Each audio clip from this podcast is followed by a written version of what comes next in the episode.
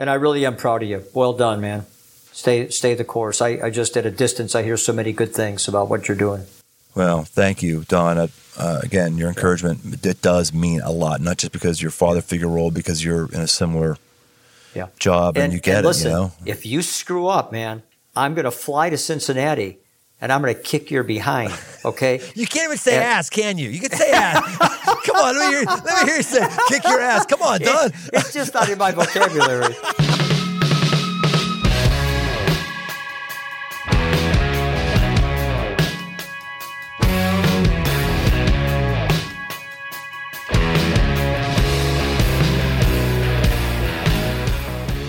Welcome to the Aggressive Life.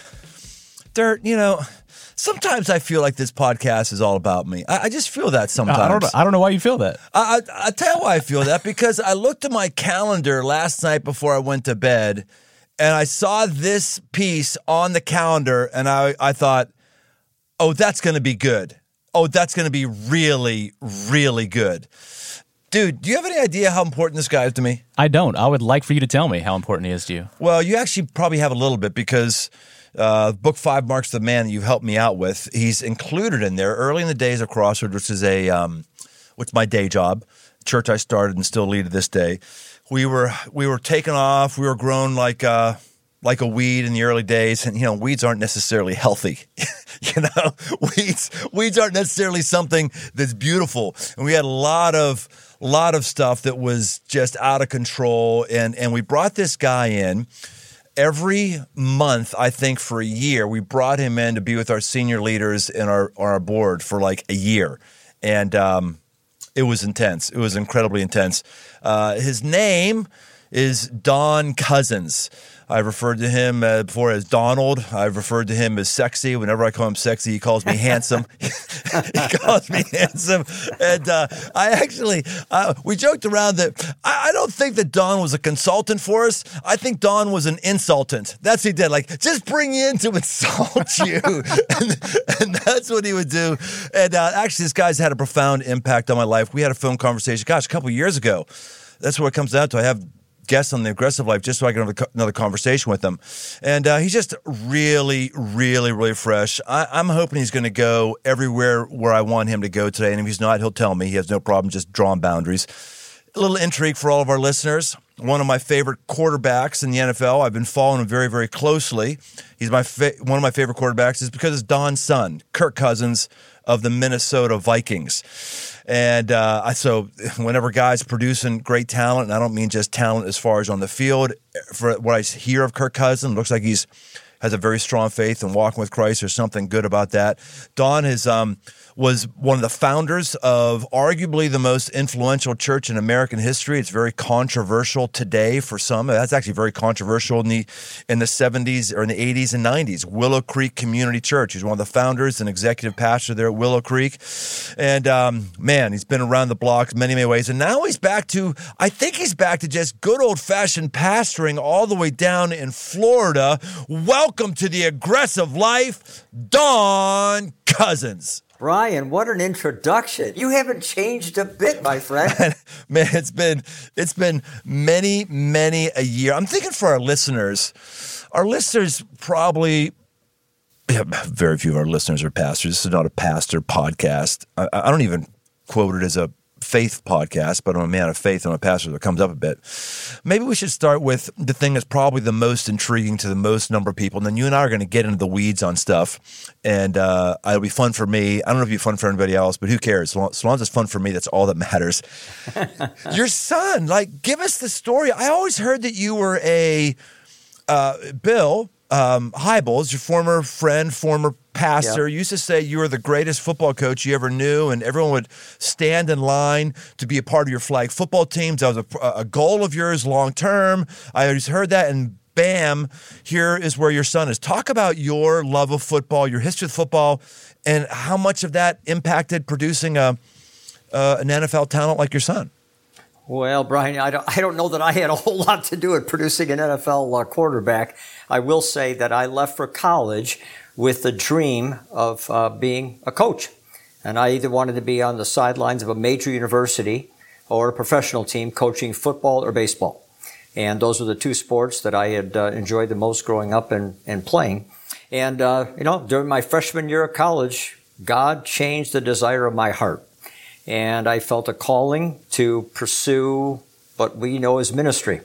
And so I, in a sense, took up the dream of being a coach and put it aside. And little did I know that years later, God would give one child of three. We have three tremendous children, but one of them would grow up with a dream to play major college football. It was his dream when he was a young boy. And wouldn't you know it? Look what God has done. And here he is entering his 11th year in the NFL, his 8th as a starter, quarterback. And I'm very proud of him, not only as a player, but more importantly as a person. He's an outstanding young man, and my wife and I are thrilled with who he is as a person. How often do you talk with him and hang out with him right now? Well, we were just up there for a week over Thanksgiving. So we were there for the Cowboys game, which did not go well. And then we were there for the Patriots game, which did go well. So we were there for the week and really enjoyed it with he and his wife, Julie, and their two little boys. Good. So you're trying to get to a good percentage of his games then still. We get to about 7 or 8 of them. You know, I've got this day job on Sundays that makes it a little bit difficult. Right. But we get to about 7 of them. And I get to all the Sunday night, Monday night, Thursday night, all the odd ones, if you will. And then a few of the Sunday afternoon games. So, yeah, and I talk to Kirk every week, sometimes more than once a week. He called me last night on the way home from work, as he calls it. And we had a good conversation about the day and what he's got going on. Oh, that's cool. We have a good relationship. That's very cool. Well, you had a goal to be a coach. I know that in your personal time, your volunteer time, you used to coach football just as a pastime.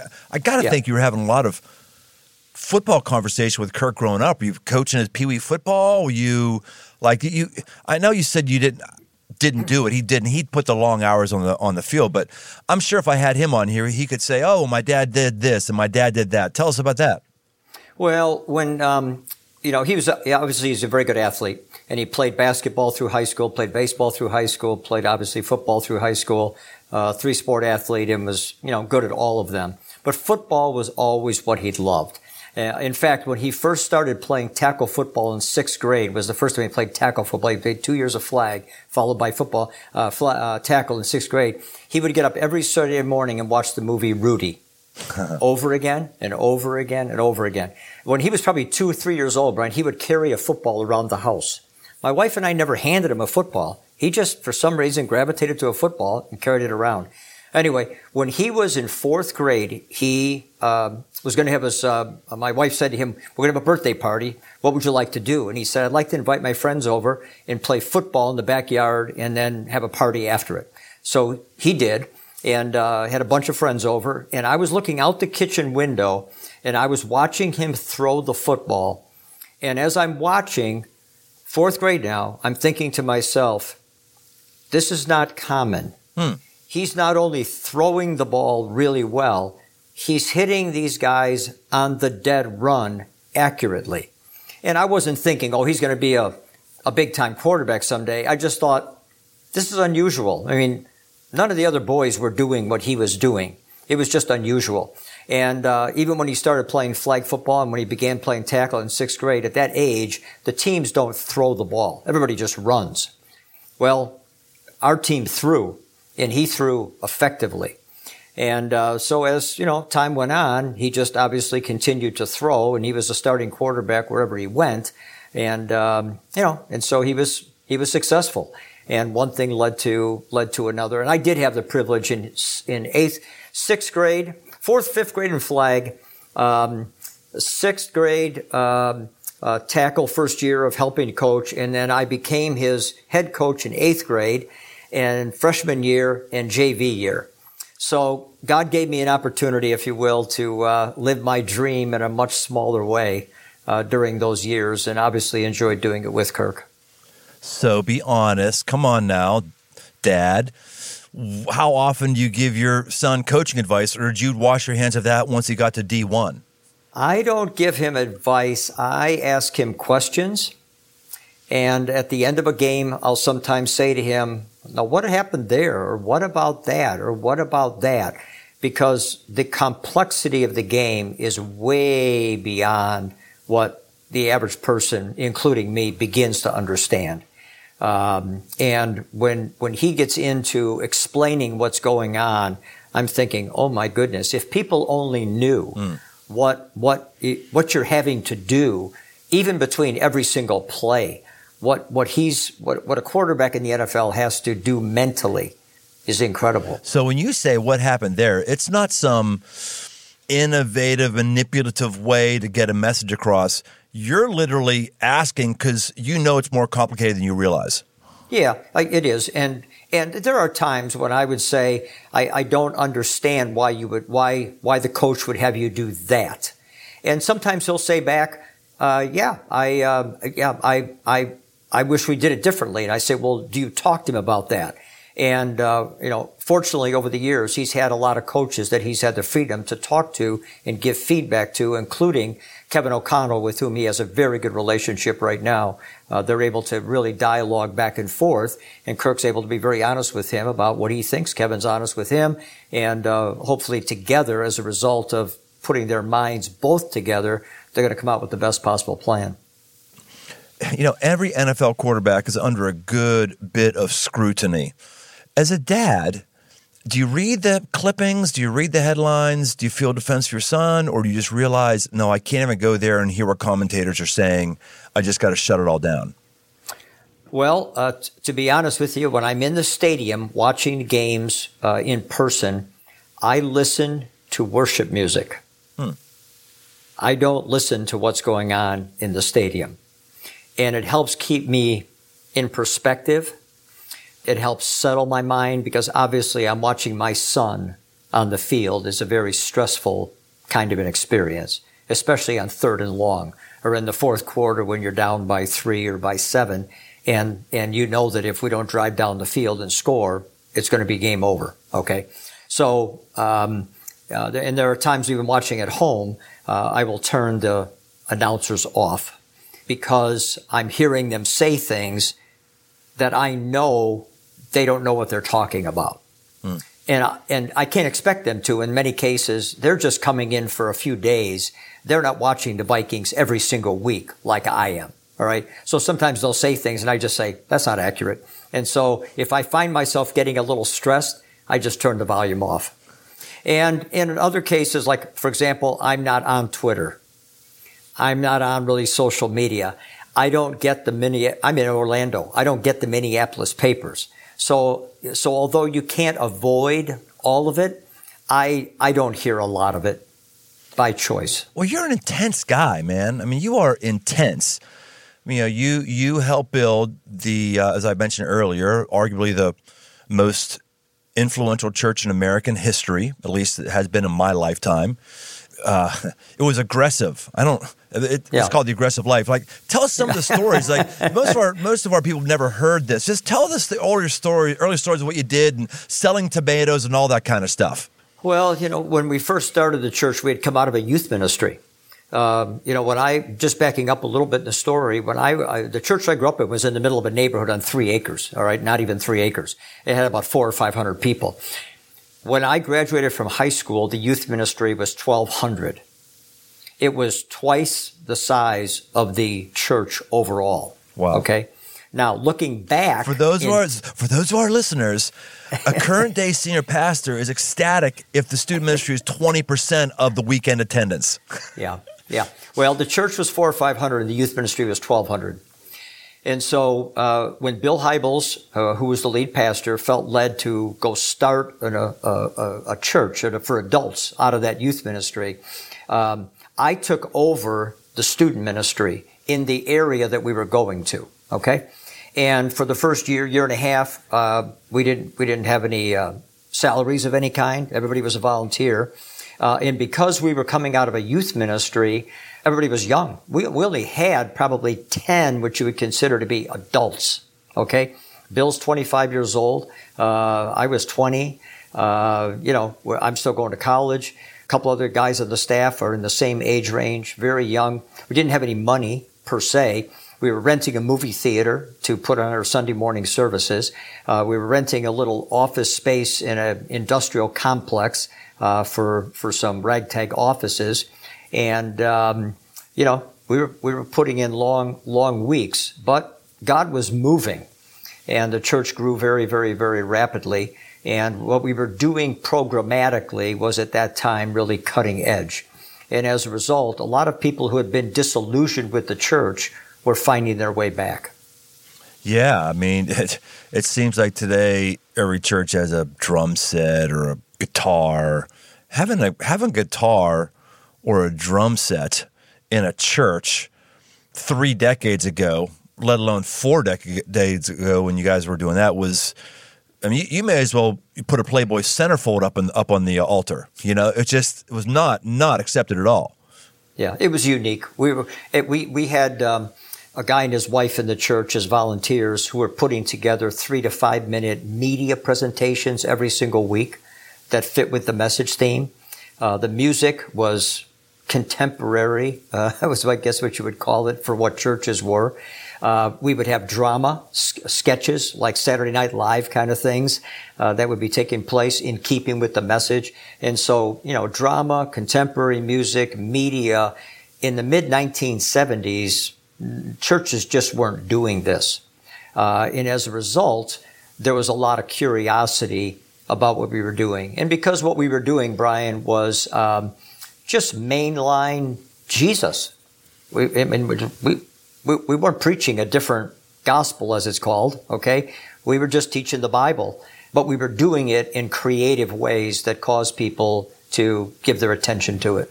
I think why this is so fascinating to me, Don, I've been thinking about this a lot recently, isn't that I'm fascinated by another group of people that builds a big organization. I think what I'm really fascinated when I hear those stories again, and you're not even done telling stories, so I want to hear about the tomatoes and all that kind of stuff, yeah. But here's where I'm going on this is it's almost become a dirty word, but I'll just say it. It's the word evangelism.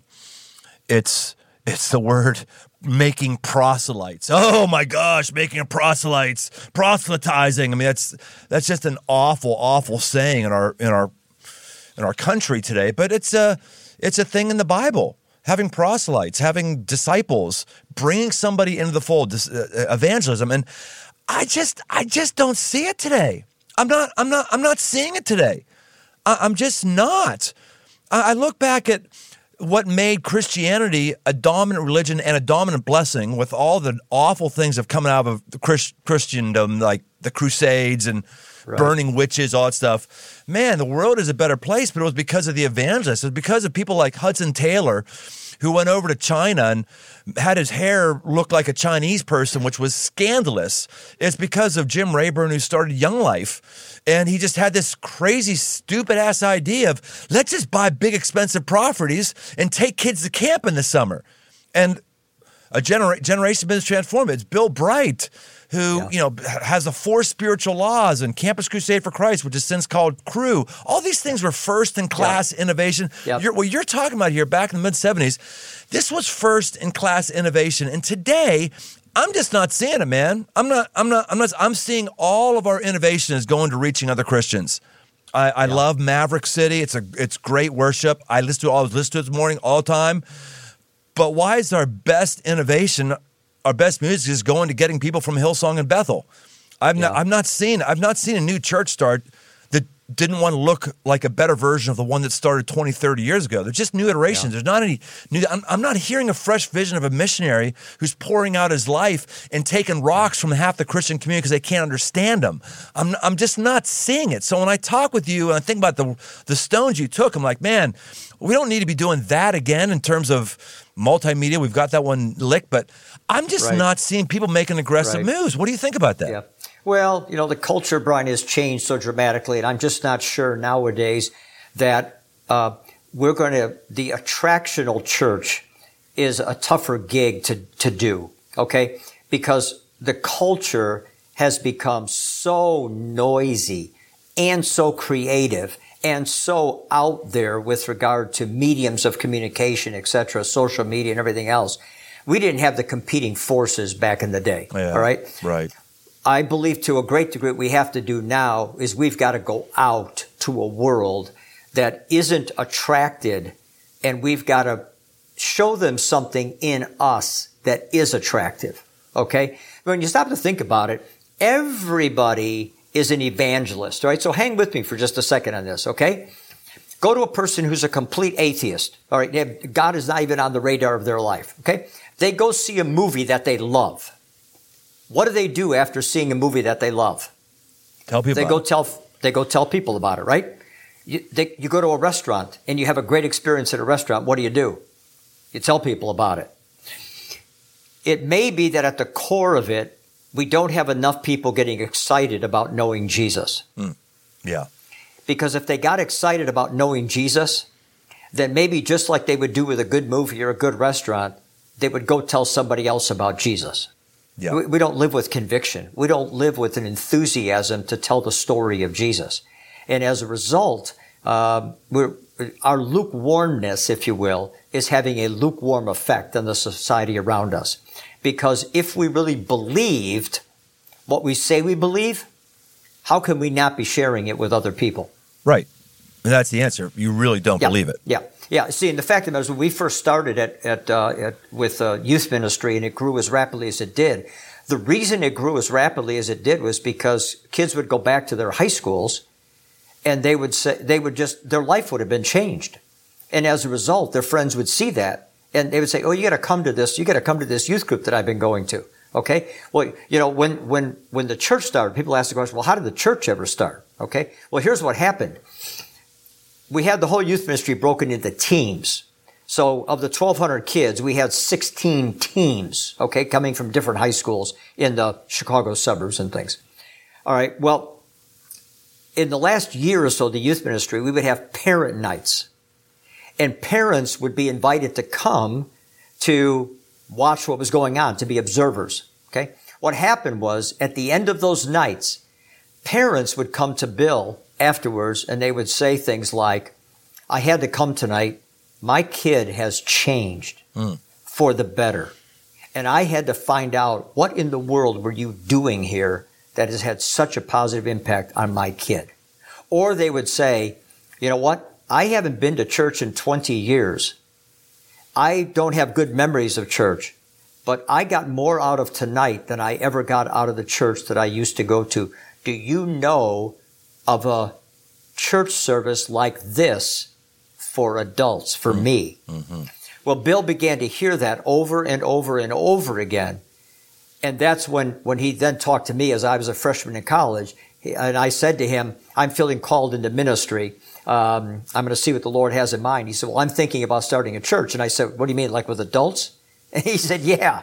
And then he told me a couple of those little stories I just told you. And he said, so I'm going to start a church to reach the parents of the kids that we're reaching in the youth ministry. I saw you for a good period of time, a few years, every month.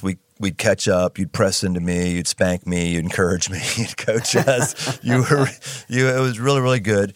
And then you know, that kind of season came to an end. We didn't talk with one another for a while. And then next thing I know, you're senior pastor at a church that's pretty big and growing at an age when most people are thinking about hanging it up. Tell us about how that came about. Why? Shouldn't you be retired and doing nothing right now other than watching your son play? I did just turn 66, Brian, and I know I look like it, okay? No, you don't act like it, man. You look good. You've always been bald, so your eyebrows are a little bit bushy. Because listen, when I first started with you, I had some hair, but I think working with you, I lost some of it while I was going. Exactly. Anyway, no, I'd written a book on leadership. I had written some materials to help train leaders in the church specifically, and I was just doing leadership coaching, all around the country, similar to what I had done with you. I came to this church in Orlando, and at the invitation of the senior pastor, and began to do some training. And what happened was a series of circumstances unfolded, and they kept upping my involvement. Such that I went from a couple days a month to 5 days a month to 10 days a month. And then they were asking me, would you come here full time? And I didn't feel led to do that. But this went on for a few years, and I believe God was using me. Well, then some things unfolded in the life of the senior pastor such that he chose for personal reasons to resign back in 2013. And the elders said to me, would you be willing to step in and take over on an interim basis? And my wife and I prayed about it. I was 56, 57 at the time. And I said, yes, I feel led to do that. And then a few months later, they said, could we take the interim tag off and would you just be the lead pastor? So I've been here and I'm still here. And while I don't have any immediate plans to step aside, I do see a finish line somewhere in sight, if you will. And so the elders and I are talking about next steps. So you step in at the age I'm at right now. Basically, I don't know, you could view it as a startup, a rehab, a turnaround, just taking the next level, a growth, whatever it is. I mean, you lose a senior leader and you come in. Don, generally, people are not looking for that kind of assignment at 56, 57. How much of your ability to take that assignment was based on your personal habits of taking care of yourself? I mean, you look good. You have the same fire and energy you have right now. Like, talk about how you're maintaining your fire at age 60. Would you say 66? 66. So what's your thing? I don't feel 66. You know, Brian, the American notion of retirement, that's a no-go for me, okay? There may become a time when I'll transition from this specific role, but, you know, the Lord's given me energy. The Lord's given me, I believe, a calling. He gave me an opportunity. I prayed about it, sensed that He was in it. I had been already leading in the church in a significant way for a few years, and as a result, I just sensed God's hand was in it. And so when you sense God's hand is in something and on your involvement, I want more of that, right? I want more of that. And so when the door opened, I walked through it. And I do try and take care of myself in the sense that my wife keeps me eating right. I have had a bout with cancer back in 2015. Was out for several months due to that. But apart from that, you know, I exercise regularly and. And like I said, I don't feel 66. I feel like, you know, God's given me strength and energy, and I enjoy my staff. I enjoy who I work with. So, but you recognize what I'm talking about, right? There's not a lot of people looking for a new daunting assignment in their late 50s. No, and even at the time, the elders said to me, if we were just going to go look for a lead pastor, we probably wouldn't look for someone at your age. However, we have a sense that God has you here for such a time as this. What do you think? And I believe God had me here. It was a difficult transition for the church. The senior leader had been here 28 years, and he had made some personal life choices that forced him to make a choice to resign. So it was a very sudden shift. So the problem, Don, is you. You're the problem. So you're around this guy, he detonates his life. You're around Bill Hybels, he detonated his life. What's the common thread here? It's Don Cousins. Yeah. That's the problem. In fact, you were coming around me because you wanted to detonate me. I got out while I was just barely ahead of things. Don Cousins' face is red and his scalp is red right now. Come on, that's funny. That's funny. In the beginning, you called me your insultant.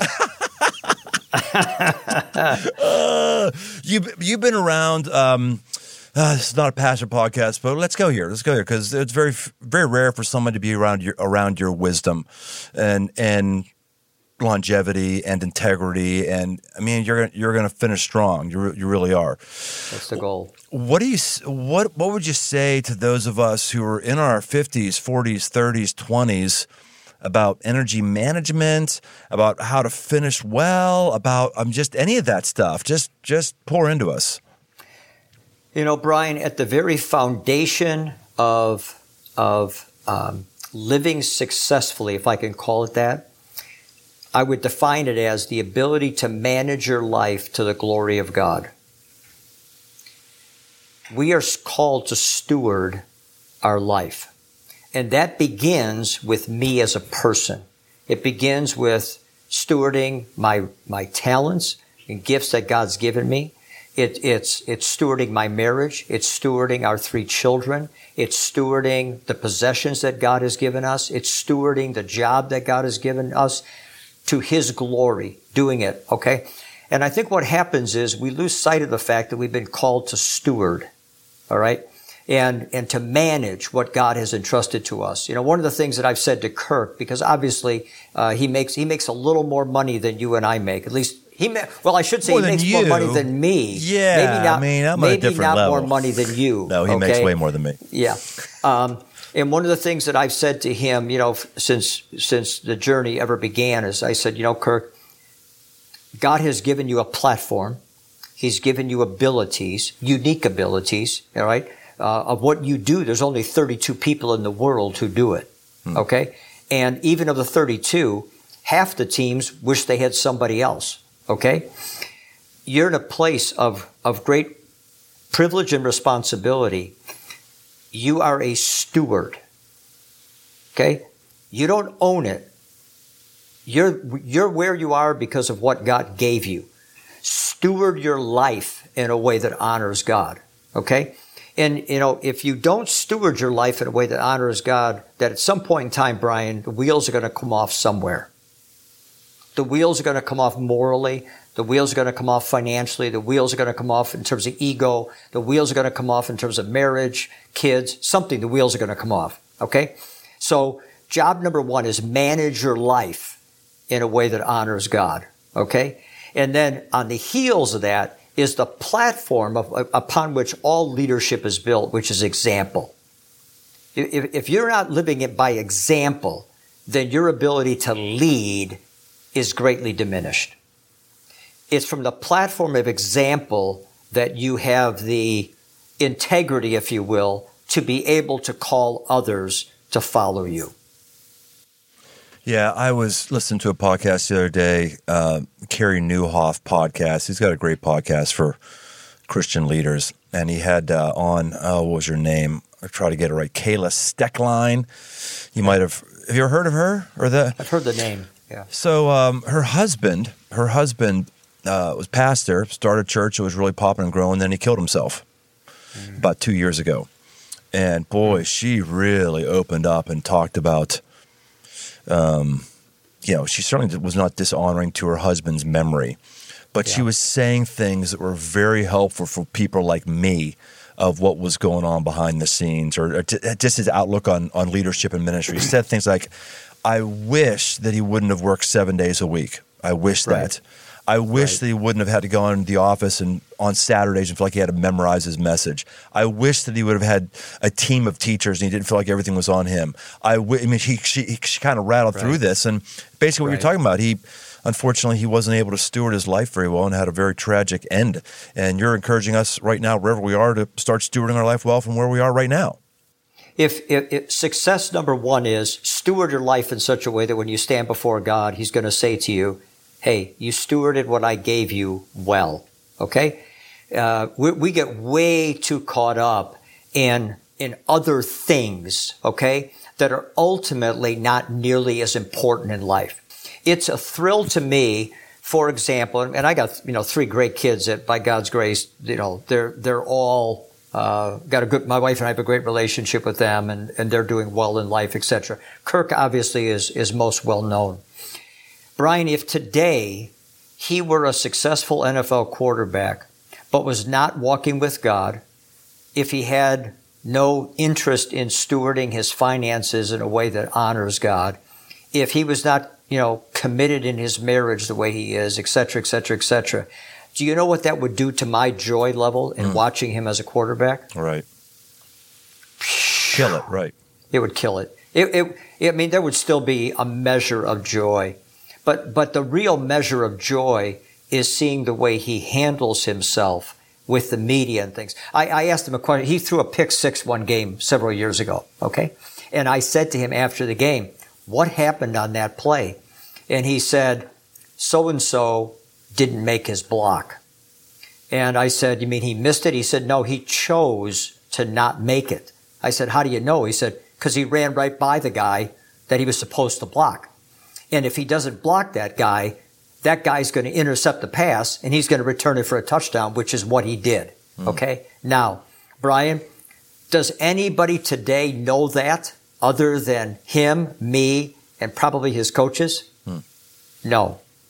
Because Kirk never went to the media, didn't stand up in front of the media after the game when they said to him, hey, you threw a pick six. What's going on here? Okay?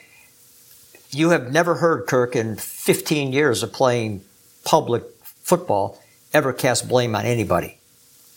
That, as a father, gives me great joy because it speaks of the fact that he's stewarding the position that he's in. Yeah. Okay? And as pastors, for example, we have to steward our personal life in a way that honors God, in a way that sets an example for others to follow. If we don't do that, then really, I just don't know that God cares nearly as much about how many things we've accomplished. Yeah, we've got to be representing the life that we're calling people towards. And if we're representing a life that's a show or representing a life that's burnout or fraud or joyless, we don't have much to call people to. Right. Yeah, I was really, it was heartbreaking to hear it and see it. And let me just say while I'm at it, and you're not asking me to do this in any way, shape, or form, but let me just tell you as someone who is older than you, at the risk of sounding paternalistic, I'm really proud of you that you have stewarded your calling so well. And the fact that you have been, you've been on a rocket ship of sorts for how many years now? 26. Yeah, 26. So I just say to you, well done. Well done. Oh, man. Stay the course. Get me all emotional here, Don. Stay the course. You're breaking with your brand of an insultant.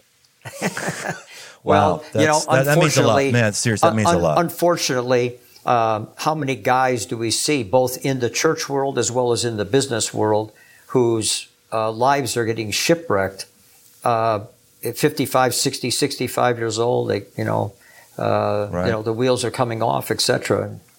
It's tough. Well, let's go there. How do you feel about your former friend, current right now? I don't know how you'd call him. Your boss, your co-laborer, Bill Hybels, who had things not ended differently here over the last few years, would have been included in the list of Jim Rayburns and Bill Brights and Hudson Taylors, I believe. But he's had some scandals he chose not to answer to and he chose not to speak to, which just leaves us with the understanding he's probably, guilty of a good percentage of those things. This isn't like some gotcha podcast, but as a leader, how do you process that? Like, because it sucks. Like, I'm going like, man, guys had a big impact on me. Never got his last Easter sermon. Doesn't get to be pastor emeritus. Doesn't get to be called in to speak and save the day. All those things just like flushed down the toilet, just gone. Yeah. That's weird. Yeah. Well, I'm again a long way separated from it. I did run into Bill a few months ago. Did you? Yeah. That's odd. Was he doing okay? He was, and actually Marianne and I and Kirk were out for dinner to celebrate her birthday, and we ran into him. So anyway, we had a nice chat for a while, and I thanked him. I said, Bill, just, I know some things have gone down. We don't need to get into all that. I said, I just want you to know that I thank God for you, and thank God for the impact that he had on my life through your life. Bill was a significant influence in my life, and I thank God for his involvement. As it relates to all that unfolded, again, I live in Orlando. I've been gone from Willow Creek for a long time now, and so I'm removed from the situation. I don't know the details of all that unfolded there. Obviously, as a church consultant for years and as a pastor, I have some understanding of what unfolds. And there are some things that I would have suggested they handle it differently, but. Fascinating. So you just got to bump into them and you spent some time with them? Yeah. That's cool, man. That's really good. Well, what's also really cool to hear about that, talk about finishing well. I think one of the ways that we enable ourselves to have a good long haul is to really deal with bitterness really well. And, you and I had these conversations, a couple of decades ago. I felt like when you first left Willow that you had a little bit of bitterness there. You've obviously, if you did, you've obviously flushed that away. That's been long, because you couldn't last. Bitterness can't fuel you. And bitterness also would not enable you to have a charitable, positive conversation with somebody who actually did have a positive impact on you. That's really cool. Yeah. Well, we all get hurt in life, right? Yeah. Everybody gets hurt. Nobody gets through life without being hurt. The question is, what do you do with your hurt? And if you resolve your hurts and you allow them to be healed, God uses your hurts that are now healed to be a source of ministry to other people. And there was, when you have a separation, as I did when I left Willow, I left for many good reasons, but it wasn't easy when these are the people I've been with, in some cases, all my life. And when you say, hey, I'm leaving, I feel like I need to step out, even though the reasons were good reasons. It's still difficult, and that's just the nature of life. Okay, and so anyway, but there's a different, God has healed it. That's praise God. That's fantastic. That's a good caution and reminder of all of us. We're all going to be dealing with hurt, but you do touch on a kind of hurt that, for those in our church audience, specifically our church staff audience, whatever small percentage that is, we found is true. It's just when you're on a church staff, there's no separation in your life. I like to tell people it's like one ball. I say, look, you're leaving corporate America right now. It's really nice. You got your corporate. If your corporate job sucks, it's okay because you're going to be clocked out. You're going to be home with your family. And if that's not going great, okay, well, you're going to be at church on the weekend, and then you have your friends. You have these different things that's cycling out. But when you're in church, like, your friends have to be the people who are in your ministry. Your ministry is going to suck. You're not going to have volunteers, right? And your time with God is not a separate thing anymore. Now your time with God is part of your job. And if I don't do my time with God well, then I'm not doing my job well. But yet, how do I have private time with God and I don't think about the thing I have to say in the Bible study? And yet my friends is my work, is my job, is my church. I just can't go to church anymore and just have a me and God moment, because no, this is my place to employ. It's very, very complicated, and makes us very prone to be worn out and crushed. Well, it's also the reason why, as a leader in the church, and as I tell my senior staff, and you know this to be true as well, we have to hire people very, very, very carefully, because if it doesn't work out for some reason, the implications are far greater than just a job, far greater, and therefore we need to make sure, as we're hiring people, that we are really doing our homework, making sure that God's in it, making sure that we're hiring somebody that's healthy emotionally and spiritually and relationally, because the downside is so complicated. If it doesn't work out, you just can't afford it. Yep, and those things are tough. They're difficult. Yeah. Today's podcast is brought to you by Athletic Greens. It's a product I use every day. I started taking AG1 because I don't watch my diet too closely, but I know that I'm getting all the vitamins, minerals, and nutrients I can, as well as hydrating with 12 ounces of water right off the bat at the beginning of the day. One scoop of AG1, it's got 75 high-quality vitamins, minerals, whole food source superfoods, probiotics, and adaptogens, and it doesn't taste like it. It actually tastes great. AG1 is a microhabit with big benefits. For less than $3 a day, you can take care of your health and invest in your future. It's recommended by professional athletes, health experts, and me. To make it easy, Athletic Greens is going to give you a free 1-year supply of immune-supporting vitamin D and 5 free travel packets with your first purchase. All you have to do is visit athleticgreens.com/aggressive life. Again, that's athleticgreens.com/aggressive life to take ownership over your health and pick up the ultimate daily nutrition insurance. So go get you some, and let's get back to the show. Man, I've tried a lot of different things to work out, and man, I found something. This company called 10,000. It fits my body really, really well. It's athletic. It's antimicrobial. It stretches really well. The shorts, the shirts. I like it a lot. It's really good. So if you're training for anything, a marathon, a big hunt, or just hitting the weights, you're going to want these clothes. You're going to want this gear. Get it now and save 15% off on your purchase. You can go to 10,000.cc and enter the code AGGRESSIVELIFE. That's TENTHOUSAND.cc and then enter the code AGGRESSIVELIFE. Hopefully I don't have to spell that out for you too. And get yourself some 15% off. They offer free shipping, free returns, and a lifetime guarantee. This is the highest quality, best fitting, most comfortable training gear I've ever found, and I think that you're going to find as well. So go get yourself some, and I'll see you out there. So I got to ask, shifting gears here, talk about stewardship. Yeah. And Kirk stewarding his life well.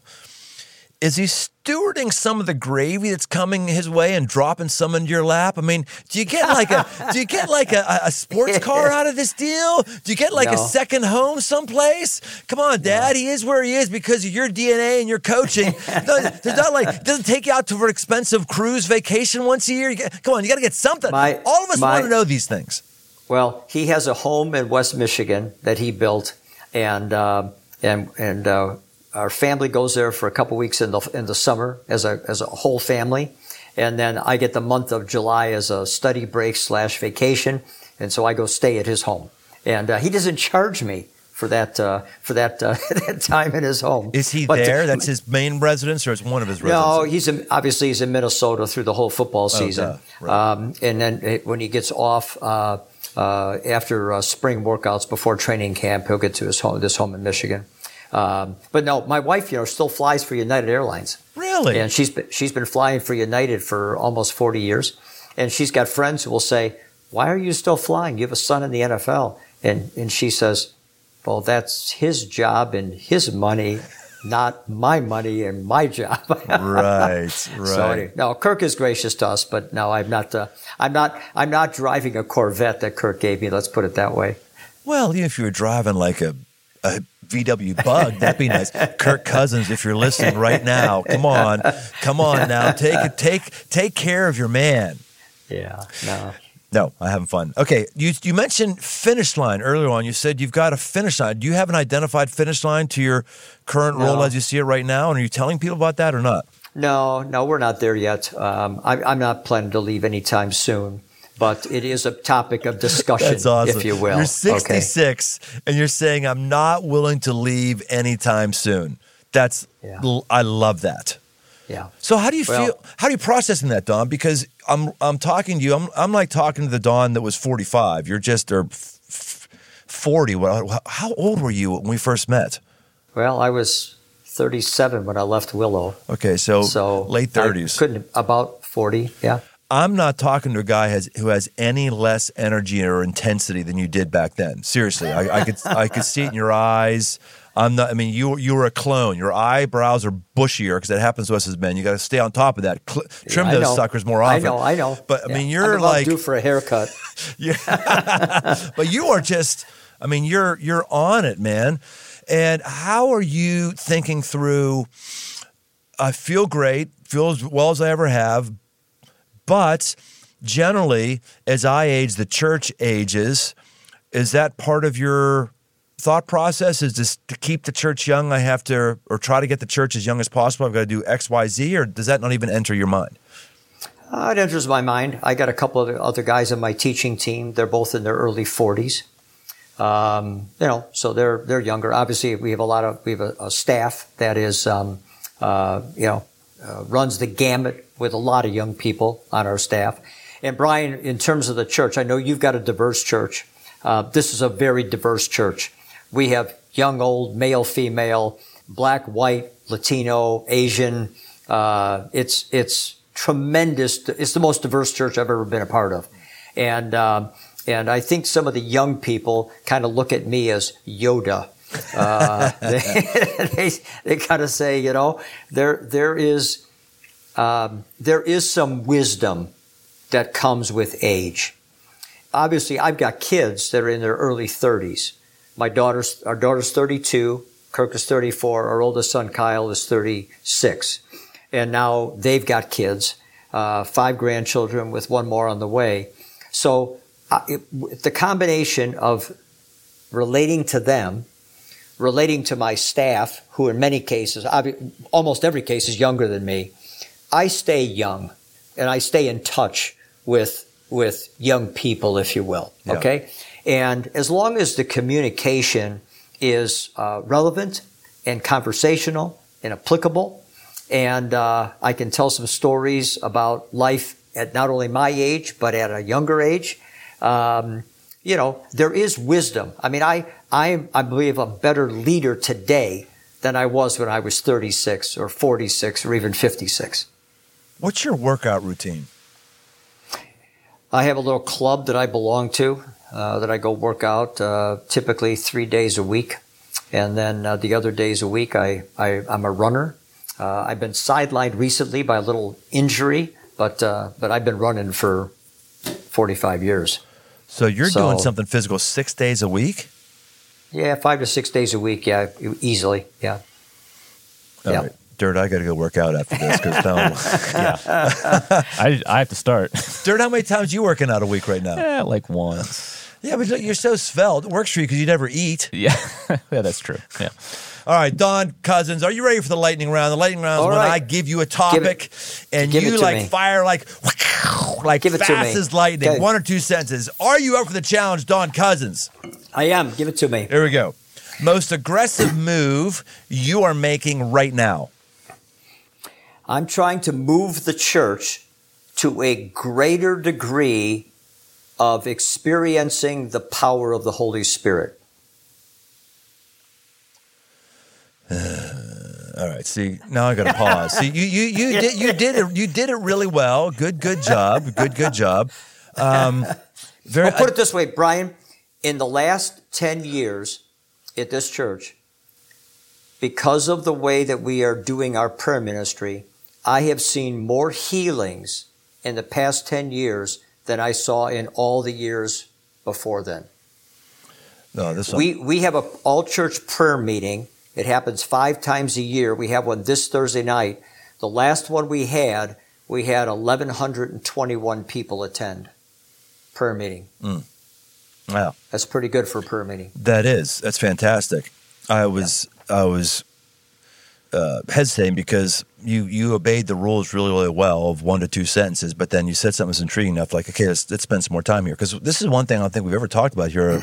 I don't think we ever talked about the 2 words together, Holy Spirit. If we have, it's been just in passing. But I'm with you, man. I am personally experiencing a higher degree of interaction with the miraculous than I ever have. And I'm not sure how much of it is my faith has grown. I'm not sure how much I have new techniques. I don't know how much of it is just the age of our time that people are more open. I don't know how much of it is that there's obviously more evil in the world, so the forces of God have amped up their activity. But I'll just give you one more recent last few months. I was praying for somebody. They felt really, really sick, and I was praying for them. We had another person there. They put their hands on. We were praying and asked their sickness would go away. And then I asked them the next day, feeling better? Nah, not really.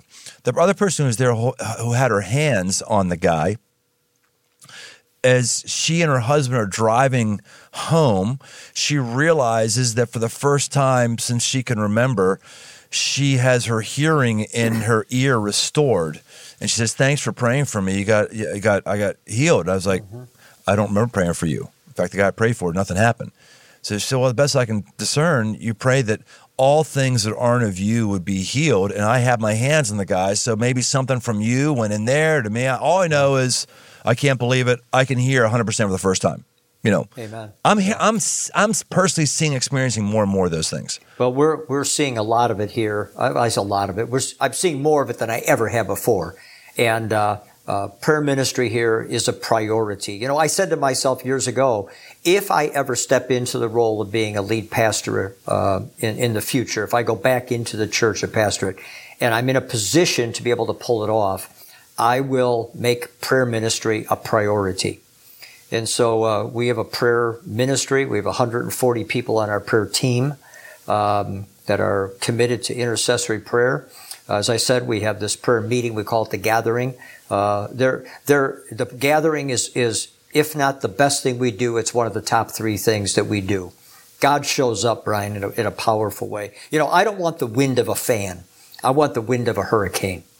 I can produce the wind of a fan. I just have to plug it in. I can't produce the wind of a hurricane. Only the Holy Spirit can produce the wind of a hurricane. What the church needs today and what our world needs today is the wind of a hurricane, not the wind of a fan. So boost our faith. Tell us one of the miracles that you've experienced or your church has recently. Well, we've had people heal of cancer. We've had people who were in stage 3, stage 4 cancer. They go into their doctor for a checkup and it's gone. Mm. Okay? We had a guy in our staff who's been through disability after disability after disability due to a number of different factors. He was told years ago that if we do this surgery on your brain, you got a 90% chance of dying. If we don't do this surgery on your brain, you got a 100% chance of dying. Mm. He not only lived, they had told him that he was going to be paralyzed.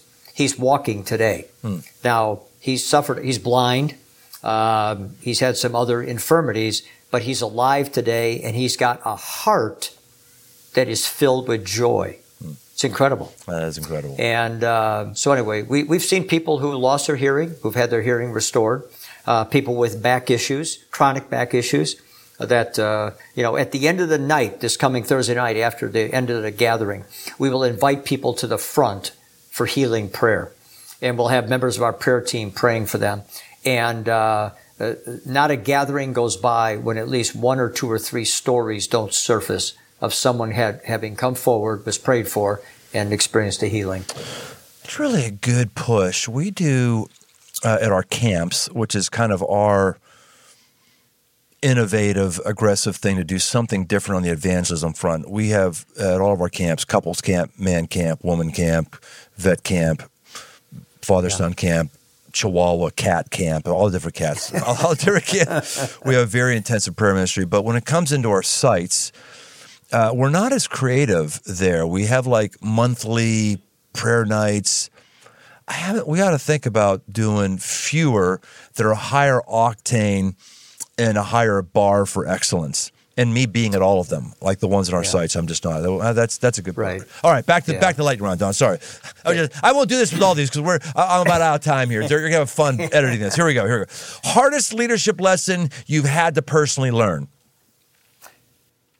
Allowing hires that I wasn't sold on, that I let go through against my better judgment, that I later said, why didn't I listen to my own unrest? You know, because who you hire, I mean, who you put in leadership positions is so critically important that when you get the wrong leader in a spot, you end up paying for that in multiple ways. Yes, true. All right, one more. Leader in history you most admire, and you can't say Jesus or anybody who wrote a portion of the Bible. Okay. I don't know that you can get by Abraham Lincoln in terms of historical. I mean, the guy was defeated in elections how many times before becoming president? 3, I think it was. Oh, I thought it was more than that. I thought it was like 7, something like that. Okay. The fact that he kept persevering, and then he took on, I mean, can you imagine today if we had a civil war breakout? It's breaking out already, yes. Well, it is. Without guns. Yeah. I mean, and the fact that he presided, and then, you know, I was listening to the other day to a portion of an interview on the radio in which a man who's an expert on Thanksgiving, and he talked about the fact, he was talking about the original pilgrims and all that in the historical context, but he talked about several presidents who actually gave proclamations of sorts related to Thanksgiving, okay? But the one who made it official was Lincoln. Huh. And when he made it official, He made no compromise with the fact that we give thanks to the living God. Interesting. He was a man of incredible conviction. And when he believed something, nothing was going to rock his conviction. Okay? And although I'm not an expert in any way on Lincoln, I think it's remarkable that you stand strong in your convictions to the degree that you're willing to come up against whatever opposition for the sake of what you believe. I've read a number of books about Lincoln, and I just read a couple months ago, I forgot about it. There's a new one coming up by an author I respect. I can't remember the author, but your answer makes me realize I'm going to Amazon that when we're done and not lock that down. That's good. All right, Don, is there anything you want to talk about that we haven't talked about? No, I think, Brian, I'm just, and I'm so encouraged at a distance with what has happened at Crossroads, with the fact that you're staying on the straight and narrow. If you're not, and you're fooling us, get back on the straight and narrow. No, but the fact that you're still there, that the church is prospering the way it is, that you're having the impact in Cincinnati, in the entire area, and beyond to the degree that you are, I just want to say, well done, man. Stay the course, and let's finish strong, right? Let's finish strong. Let's not let anything, when you come to the end of your life, when any of us come to the end of our life, we want to be able to say what the Apostle Paul said, right? I finished the course. I've kept the faith. There's now a crown awaiting me, okay? In other words, I won the game of life, okay? That's what we want. And so steward your life in such a way that's going to enable you to say, I won the game of life. Don, if I were to identify all the father figures in my life, I could put them on one hand, and you'd be one of those people, even though we haven't spent decades together on a week in, week out basis. I have the utmost respect for you. You have a spiritual weightiness about you, a gravitas about you. You've always had it. You have it right now. And so those words you give me, you tried doing it earlier, and I was kind of laughing about it. And when you just did it right then, I thought, no, I need to sit here and soak this in. So you mean a lot to me. I respect you and love you greatly. Thank you for making a deposit in my life and continuing to. You're setting a new course for me about how to finish and how far out to do it. So thank you, my friend. I love you very much. Yeah. If I could, one of the things that I learned, Brian, if I can add this, in a 10-year time frame in which I believe God took me to the wilderness, okay, to teach me, all right, God transitioned me from a life like Martha of Luke chapter 10, verses 38 to 42. And he transitioned me to live like Mary. And if you read those few verses there, it's when Jesus comes to their home with his disciples, and Martha's really busy in the kitchen serving. And Mary goes and positions herself in front of Jesus to sit at his feet. And Martha gets all upset, and she comes to Jesus and says, Jesus, why don't you tell Martha to come and help me? I'm doing all this serving, da-da-da-da-da. And when you unpack that little story, Martha is frustrated, she's controlling, she's angry, she's self-pitying, she's all these different things, even though she loved Jesus. And Jesus says to her, Martha, Martha. It was only a handful of times when Jesus ever uttered a name twice. Simon, Simon, Satan has requested to sift you like wheat. Jerusalem, Jerusalem. When he looked over the city, you're like sheep without a shepherd. Yep. Shepherd, right? Okay. My God, why have you forsaken me? Okay.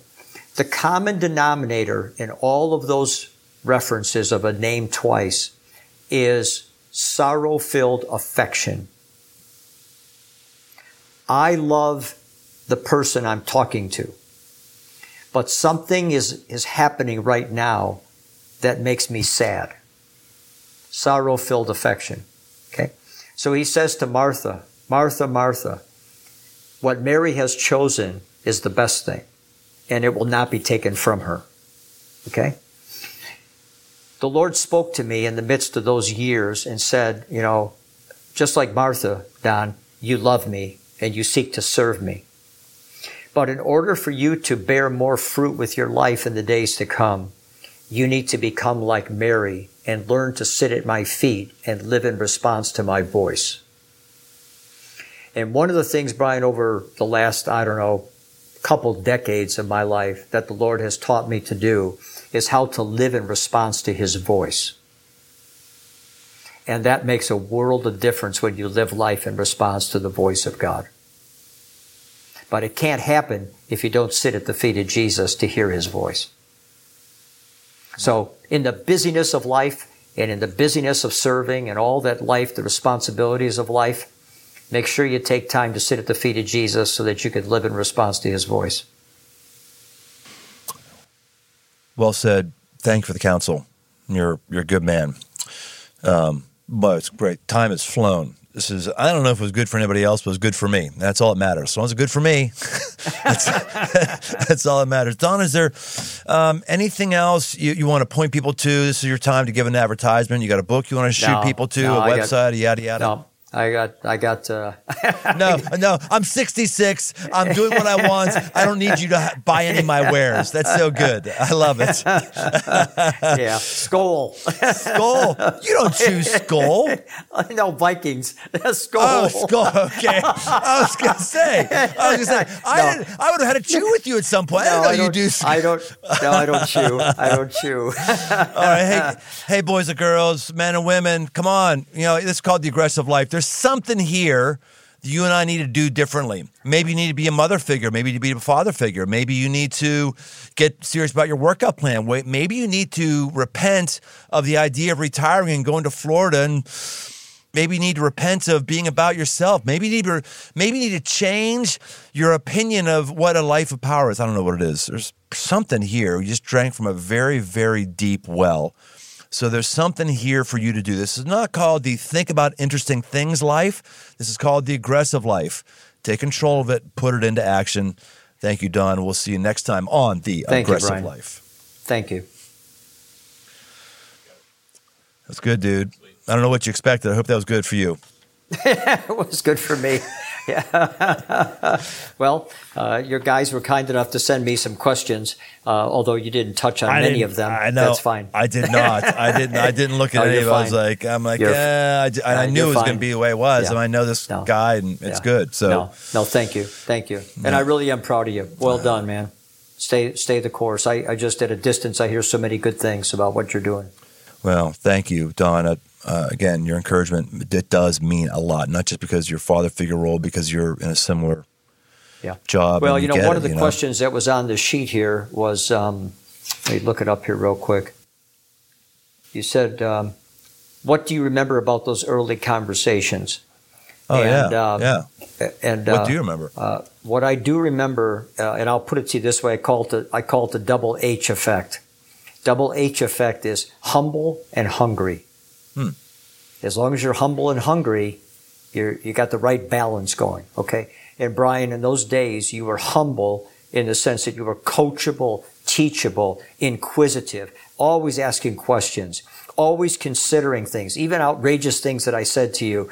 You know, let me think about that. There was not a pride or an arrogance with the way that you conducted yourself.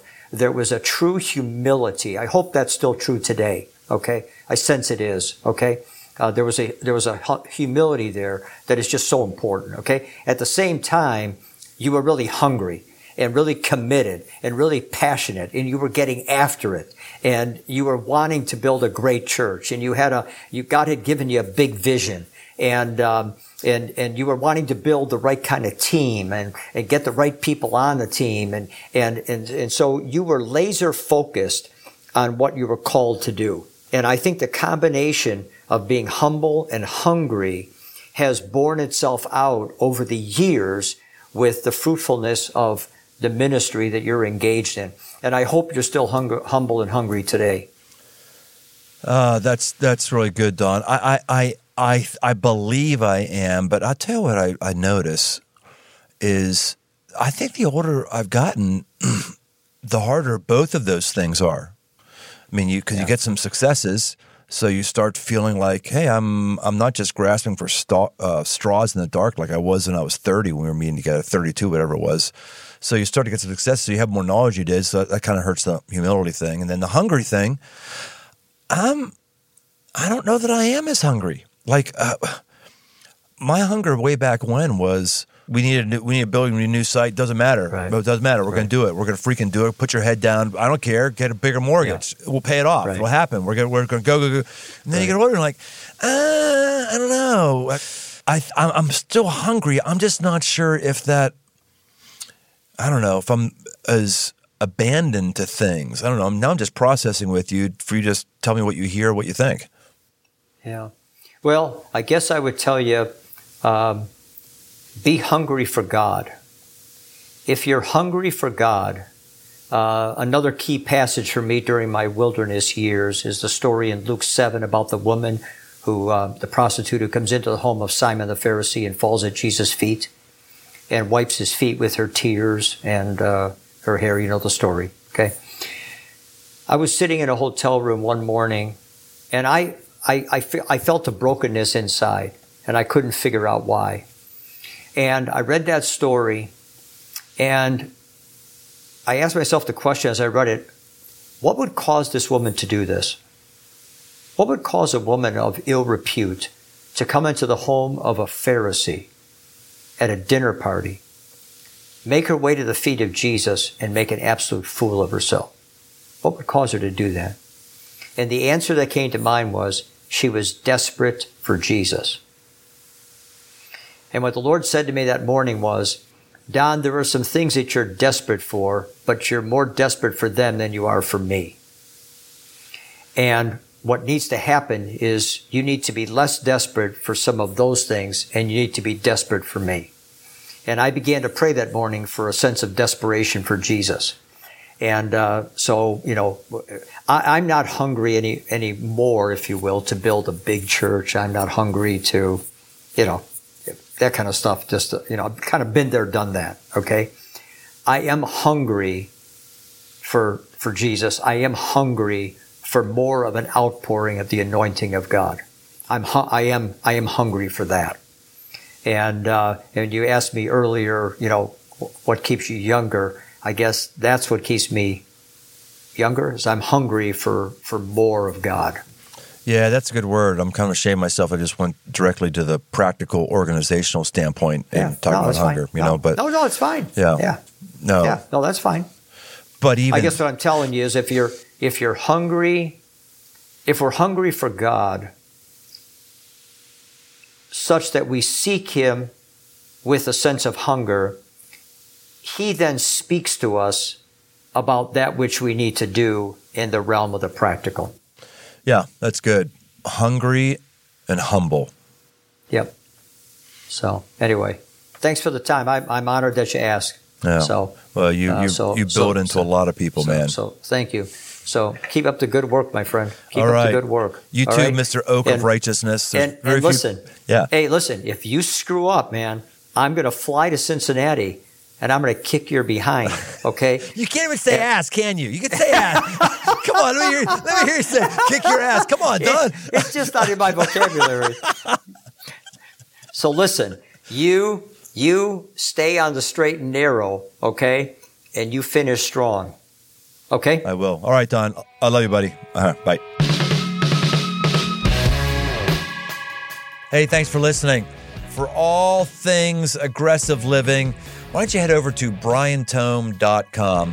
Find my new book, Move, a guide to get up and go forward, as well as articles and much, much more.